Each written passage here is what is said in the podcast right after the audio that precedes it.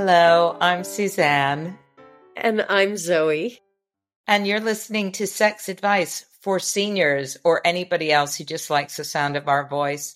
Zoe, which I understand is quite a lot of people from all the sexy messages that I get and other things. Zoe, what are we talking about today?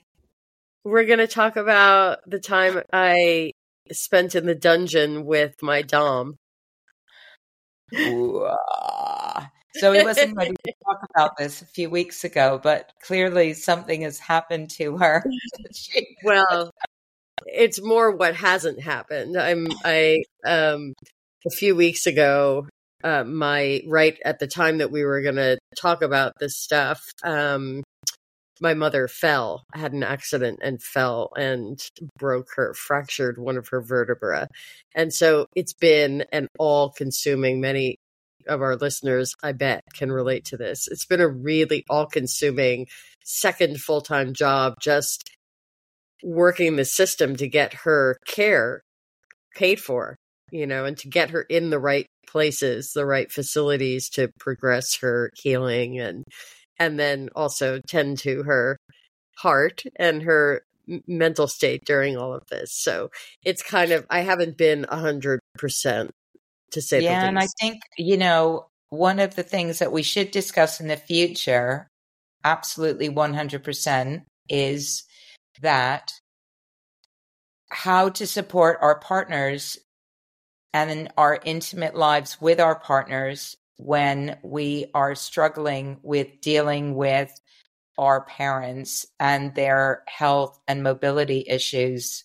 Because I know that it's really difficult to be in relationships when one or the other of you is going through some serious challenges with, you know, with a family member, and you don't always feel that sexy, right?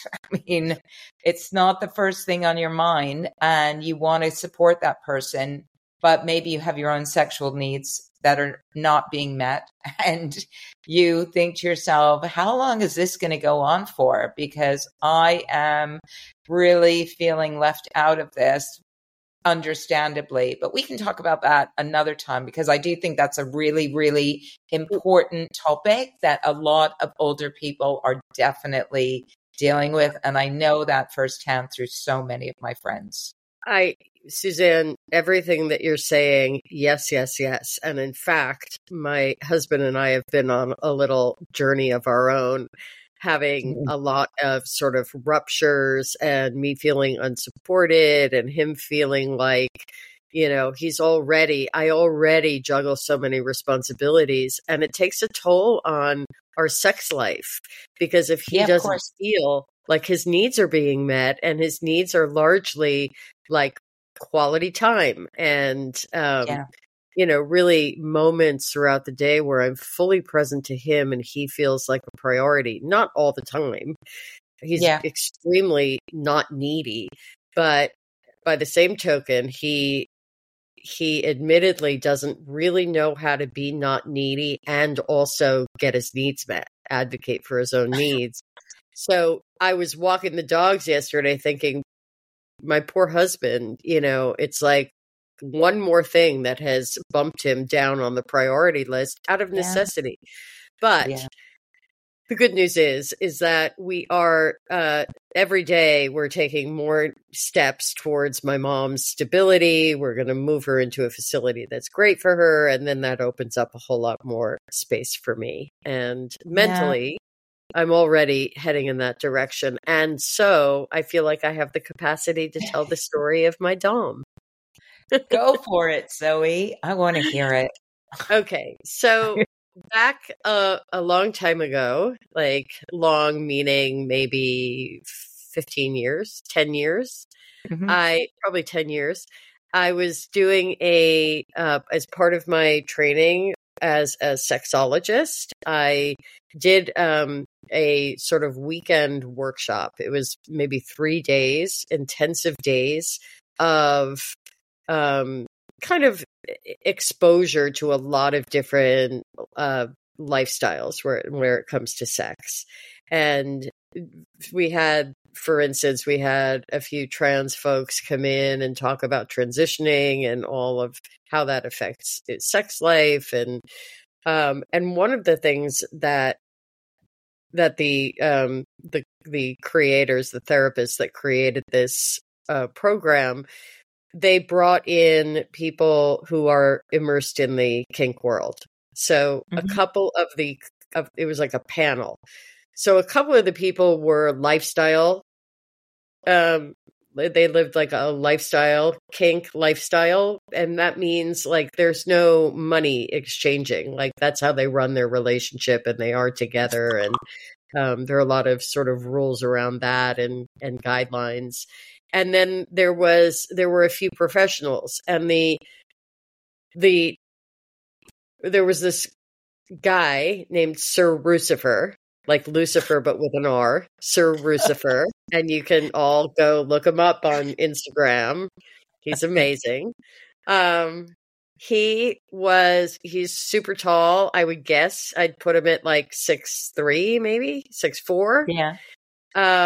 Just stunning and very, he just is great. He wears a leather apron.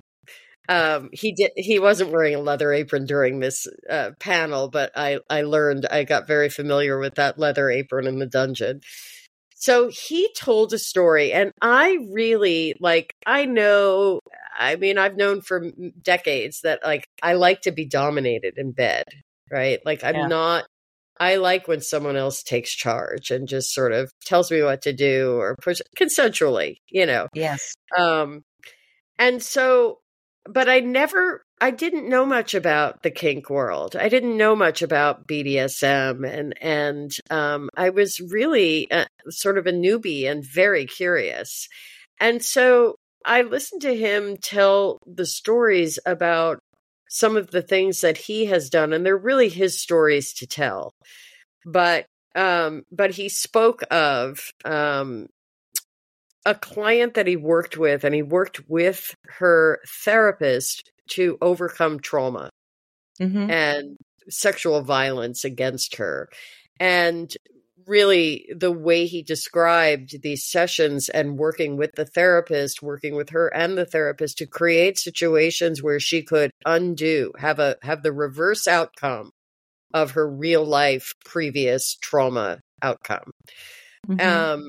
And so taking her power back, you know, mm-hmm. He also spoke of a friend of his who was a survivor. I'm like hesitant, like trigger warning. She was a survivor of sexual assault, and mm-hmm.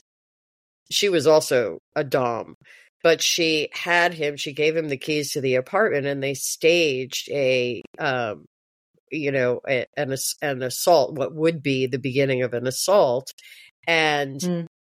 he basically told her, like, tell me to stop, tell me no. Yeah, yeah. And she would do it, and he'd let go. Like, so she got her power back. There were a lot of things that he described in using domination, submission, that dynamic, the power dynamic, in a healing way. Mm. And I just thought, wow, first of all, this man is stunning, and I'm totally attracted to him. And he's speaking with such sensitivity, you know, and awareness, and really using these power dynamics, not just for sexual pleasure. So I booked an appointment with him, and I started to see him and have sessions with him. And I learned so much. And so one of the things that I used him for was to get a great education in kink and how to work with that, with a sort of power dynamics or impact play or pain as sensation, which can then be transmuted to pleasure. And really specifically, if I haven't spoken about it here yet, I'm a cancer survivor. I have a huge medical history, but I had Hodgkin's lymphoma when I was at University of Pennsylvania, and it was diagnosed. It's a teaching hospital. My dorm where I lived was literally a block from the hospital. So I chose to stay in school while I was being treated. Wow. And so there's a lot of physical trauma. You know, I have scars on my body. I'm somebody who tends towards powering through and finding gratitude and appreciation in adversity. You know, the flip side of that is that I often don't process properly trauma. Yeah, yeah. And so I've been carrying around a lot of physical trauma, like the aftermath of like, not just sort of scars and appearance and my body, but also a certain level of dissociation from my body. Because when I was being treated, you learn. And by the way, I was childhood asthmatic. I was hospitalized twice when I was 3 for asthmatic pneumonia and put in an oxygen tent. I've had my gallbladder out. I've had all these surgeries, 21 surgeries in my life. Oh my God. Yeah. And when you have a medical history like that, you learn as a coping mechanism to dissociate from your body. And fortunately, that never affected my sex life. My sex life and my sexuality and the way I felt in my body when I had sex, I could access that level of pleasure, but I do find that I struggle, and it's something that's always sort of been on my, some people have bucket lists of like going to Fiji. My bucket list is to address the trauma that I've been carrying around. And so it's been on my bucket list to find a way to process this physical trauma. And when I heard him tell the stories, I thought, aha.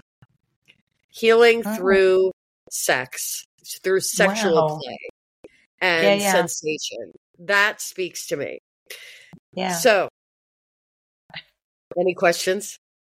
Yeah. So I'm curious to know, I mean, I had a dom and it was awesome.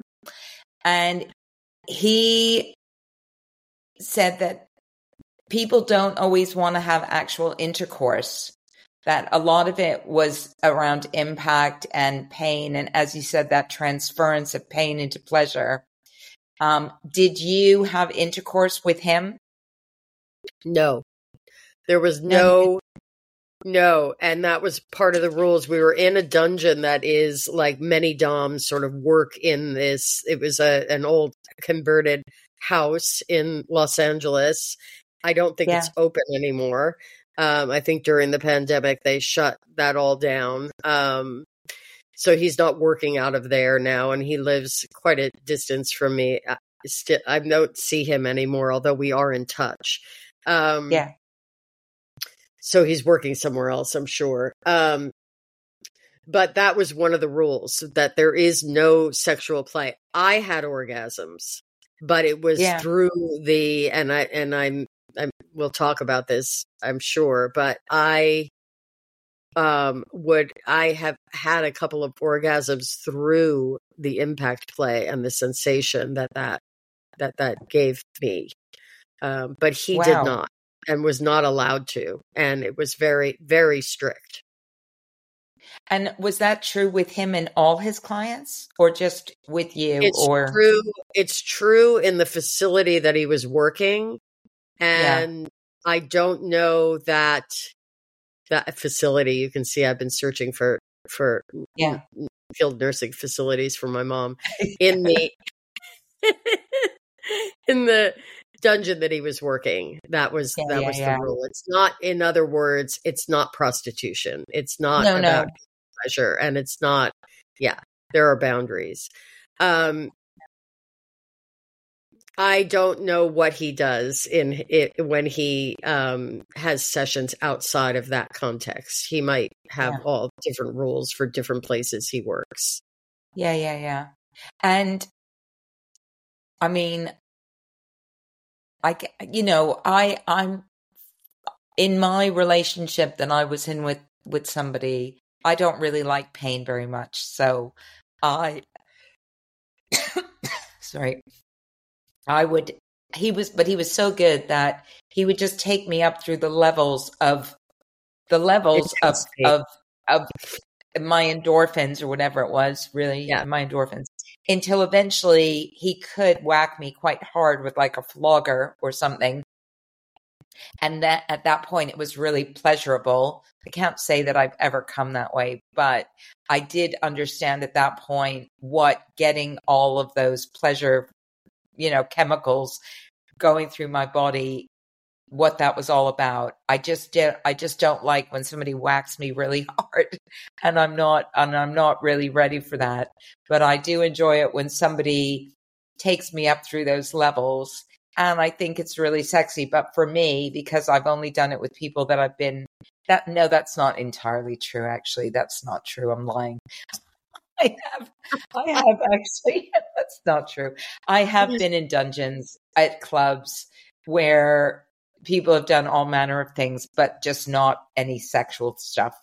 So yeah, so they've done all of that impact stuff, but not had sex with me. I'm curious to know, because this, obviously, I've seen through a lot of the clubs that I've been to where they have their own dungeons. I've seen some stuff that I find pretty frightening. I mean, for instance, needles. I just don't do needles. Did you do needles or no? And I'm not even sure that needles are permitted. Piercing the skin and drawing blood is permitted in the place that I went. I mean, they use special needles and they kind of weave them through the skin. And I've seen people suspended on hooks, which freaks me right out. And yeah. Electrostimulation, how about that? No. Okay. I can tell you that we played with all kinds of impact play. And there were a lot of sensation play, like I call it the pizza cutter, but I think it's called the Wartenberg wheel. It's right? It's like a spinning wheel with pointy things on it, right? Yes, exactly. So there's that toy, and I love impact play, and but like you, like it's a build, like you actually, you have to sort of like, there's a methodology and a technique to heightening the intensity gradually over time so that your window of tolerance grows, over that time. And for impact play, just for those who don't know, impact play could be anything from spanking to more serious stuff like caning, flogging, spinning wheel stuff. Some of them, I don't know. What else is there? The spinning wheel, the Wartenberg wheel, that's actually more sensation play than impact, I think. I'm not sure that distinction. I'm not sure if it's the way I'm thinking about it or official. No, I agree. Impact is like whack. Yeah. Yeah.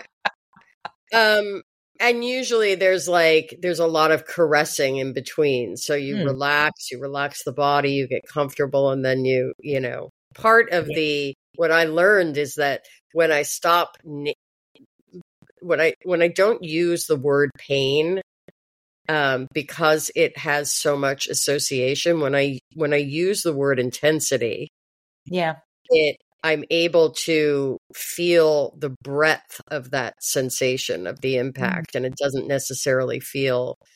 I have a very high pain tolerance. Like I have, you guys can't see this who are listening, but I have intricate tattoos on my hands and even on my fingers on one hand, and other parts. I have a Sanskrit mantra down my spine, from the nape of my neck all the way to my sacrum.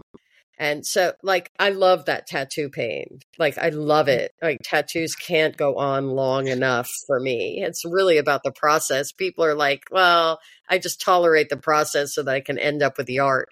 I really love the process. So this is, working in the dungeon was, or not working, but working with Sir Lucifer in the dungeon with that level of intensity and sensation really turned me on. And did he do anything with the guy that I was with? There was a lot that was psychological about it. So for me, I needed quite a lot of, there was a lot of storytelling that went on around it, and not a lot of, we talked and my friend listened to our episode about dirty talk. And I have to say, there really wasn't much of that. It was all just kind of, the buildup was quite something, but in the actual session, if you like, it was fairly quiet with maybe just a few words, which I found at the end. It was for me all about the anticipation.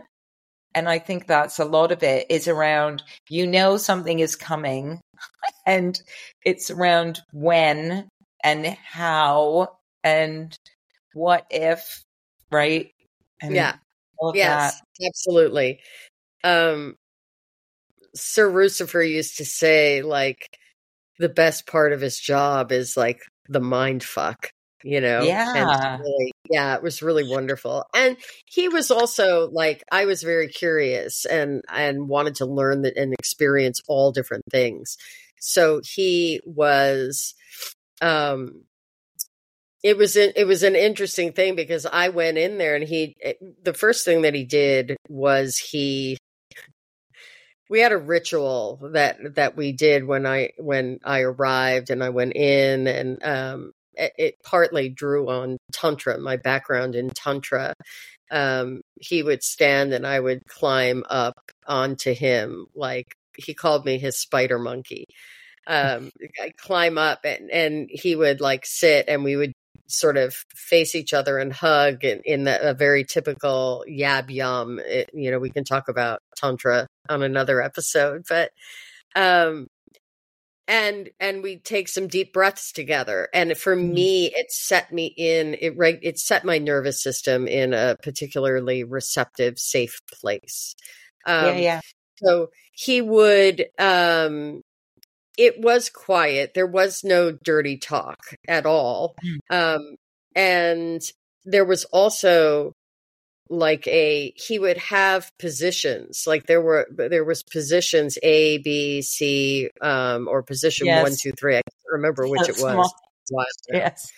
And so he would be telling me what to do. Like he would be telling me what to do. Come here, do this.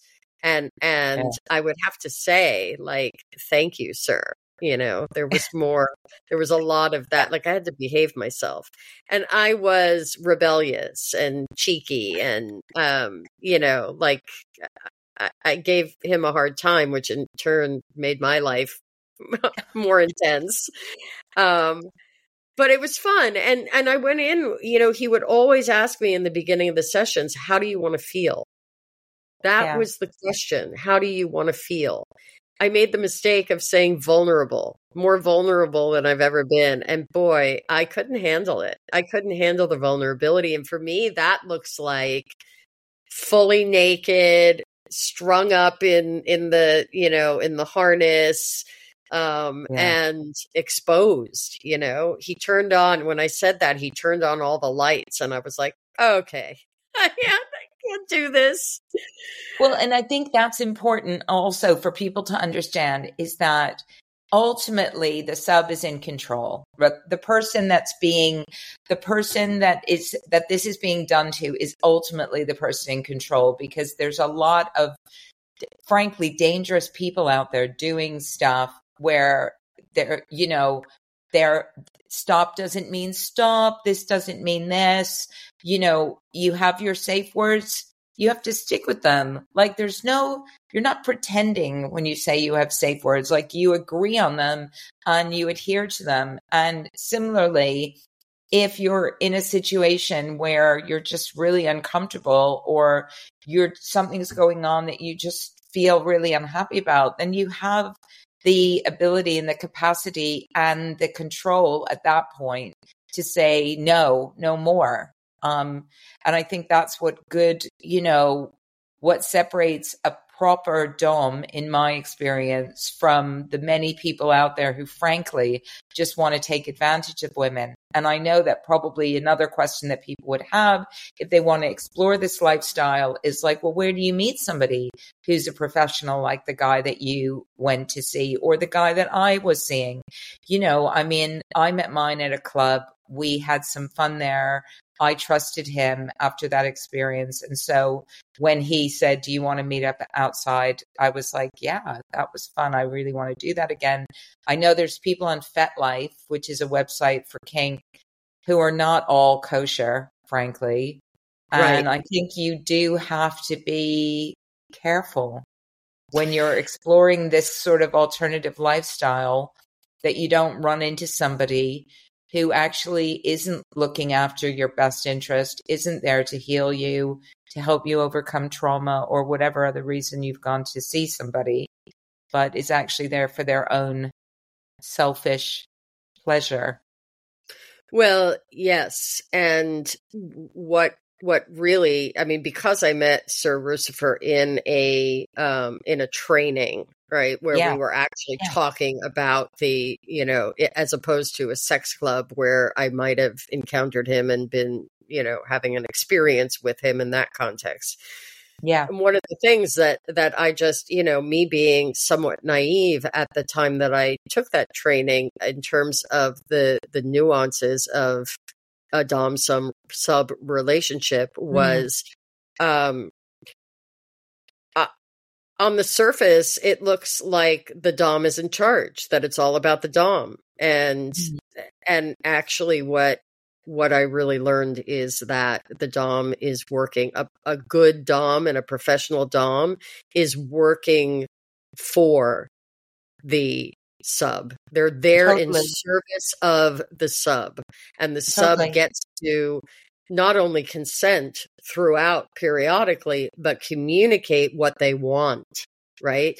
So when some of the other talk that happened in the dungeon was an elaborate system of communicating with each other to keep everybody safe, to keep me safe, to keep him safe, because he's at risk. His vulnerability is that he's got to take care of me in this. Yep. And he did a beautiful job. And that meant, like, you know, on a scale of 1 to 10, you know, where are you? What's your pain level? What's your intensity level? Where are you? Okay. I would say, like, I'm at a 5. And where do you want to be? I want to be at a 7. I want to be at an 8. Bring me up to an 8, you know, or I'm at a 5 today. I really want to back it down to a 2, you know? Yeah. I'm really much more interested today. And, you know, when I was still getting a period, those would be times where impact play, I was much less interested because everything was a little bit on edge and sensitive, you know? Yeah. So sometimes it would be like, I actually want to be at a 2 today and I'd like to go in the cage. You know, like he had a little cage that I would crawl into.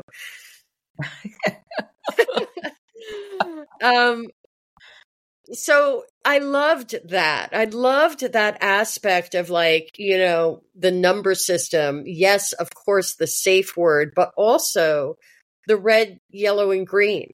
You know, green would mean increase the intensity. Yellow would be keep doing what you're doing, but keep it at this level. And red would be stop. Let's discuss.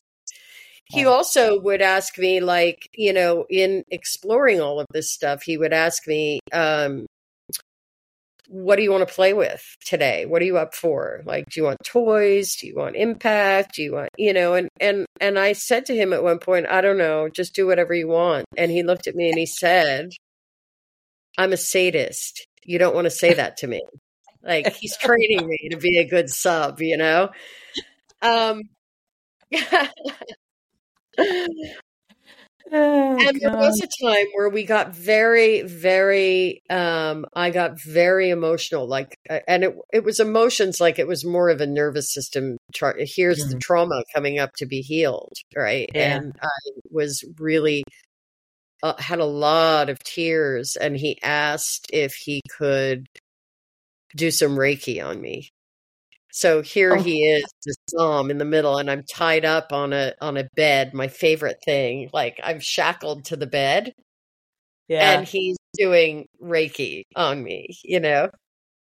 Amazing. Yeah. Well, really we like this guy. That's the other thing is that I suspect, you know, you're in this professional relationship, right? I'm assuming you're paying this guy. Yes. Right? Right? Okay. So, yeah. So it's like a form of therapy. You're going on a frequent basis, and he's delivering all of this like insane pleasure. Right. Did you not at any point just like totally like fall for him? And he's like super handsome as well. Like, how did you stop yourself from having those feelings for him? Because I think I would have been, I definitely would have been thinking, I'm really liking this guy. Maybe we can make this something a little bit more than this, you know? Well, I was so in love with this relationship. Like part of what was such a turn on for me was the fact that we weren't in relationship. Yeah. And as a matter of fact, it's worth mentioning. Okay. When I met him, I was very early in my dating relationship with who is the man who's now my husband. Oh, right. And I didn't know this until we had been dating for, I don't know, if I have the timing right, we had been dating for about 6 months when I did this training. Oh, I see. I told him, he knew I was doing this training. It was so much fun. It was in a historical hotel in Culver City, which is right next to what used to be the 20th Century Fox. Oh, wow. Amazing. Where they filmed The Wizard of Oz. And the Culver Hotel is the hotel where, there isn't much history in Los Angeles. Like, this is old, historic Hollywood, right? And we're going all the way back to, like, the 40s. It's not like Europe over here. And so this was the hotel where all the munchkins stayed, and it was crazy. And they were big partiers. And so it was like all this debauchery that happened in this historic hotel. At any rate, my husband, I shared with him, you know, what we were doing. And then I said, we have a field trip. It was like the Saturday night we have a field trip to the sex club, to the kink club. And I said to him, do you want to come? And he said, I'm going to let you go and explore this on your own. I'm very curious without me there, what you will think. And it turns out it's only after I went to that club that the guy I was dating, who I'm married to now, revealed to me that he's a dom. Oh, right. And oh my goodness, that is so cool. So we did. I mean, he and I play quite a bit. And we've worked out our own sort of thing, you know, and it's lovely and it's great. So I got to have some of those experiences combined with actual sex. Amazing. One of the things that Lucifer, that's my favorite, frankly. Yeah. But yeah, I just get frustrated otherwise. I'm like, I don't know where this is leading to. You have to kind of separate it out, you know, separate out the play from having somebody. And I really love being the only one that is getting off, you know. I like that. But I'm also got a bit of an exhibitionist sort of fantasy quality turn on. One of the things that I did discover with Lucifer, one time I went in and he said, how do you feel about humiliation? And I said, I have, or degradation. And I was like, I have no idea. I have no idea. And so he called me, I don't remember what words, but like, you know, some form of filthy whore and like kneed me in the crotch. And I was like, okay, I'm not into that. It was just the opposite. I wanted to just slap him across the face. No, I know. It's like when people do, at least the thing was he asked you, right? He asked you and you're like, oh, I don't know, I'll give it a shot. And then you think, no, not really my thing. Whereas like, when you're with somebody and you haven't discussed any of the boundaries and all of this, And then they suddenly pull that out of their box of tricks. And you just think, oh, no. Yeah. Oh, no. It's like, no, please stop. It's awful. Yeah. But, yeah. It's the opposite of a turn on for me. So, and I was there to learn and explore, and it sounds like you did, and you had a great time. And the great thing about doing that is that, and I think my feeling about all of this kind of stuff is that you can, if you have the finances permitting, and if you can find somebody who's legit, then, there's no age at which this isn't something that you can just check out and decide what. Do I enjoy this? Do I not enjoy this? Yeah, this is fun. This isn't fun. I could take a bit of this, and I do think that's one of the advantages of being older, is just to be able to still be able to play like that and have fun. And you did, clearly, and it informs your work that you do. So there was some practical and academic benefit to it, as well as, of course, all of that pleasure. Zoe, it's been wonderful once again chatting with you and learning about this, because I've been curious to hear this story, and I knew that you weren't up for it. And we were going to discuss something that was far less interesting than this, so we can save that for another time. I have a quick tip before we sign off. About somebody I forgot to mention. I was so captivated with you, I lost all reason. One of the places in Los Angeles that I think is a really good resource, and I'm certain there are equivalents in every city. There's a store for kink supplies. The Stockroom here, the Stockroom. And they have, prior to the pandemic, I haven't kept up at all, but prior to the pandemic, they had a lot of workshops and seminars and classes. Like, they are actually a benevolent force, in the kink landscape for educating and providing experiences. And so they have a lot of people, if you are interested, and go to a store that's above board, for sure. There are some pretty scary places too to get supplies, but there are a lot of up and up on the up and up. Is that the term? Yeah. So that could be a good resource as well. I know that in London there used to be a shop called Shh, and now it's just online. But I still think they hold workshops. I think Babeland in New York holds workshops as well. Yeah. Which is another toy company. And I think that's a good shout to look up toy companies and see if they do workshops. Yeah. Yeah. I'm going to go now and explore the wonders of Gran Canaria, which is where I've moved to now. Wonderful. So it's bye from me. And bye from me.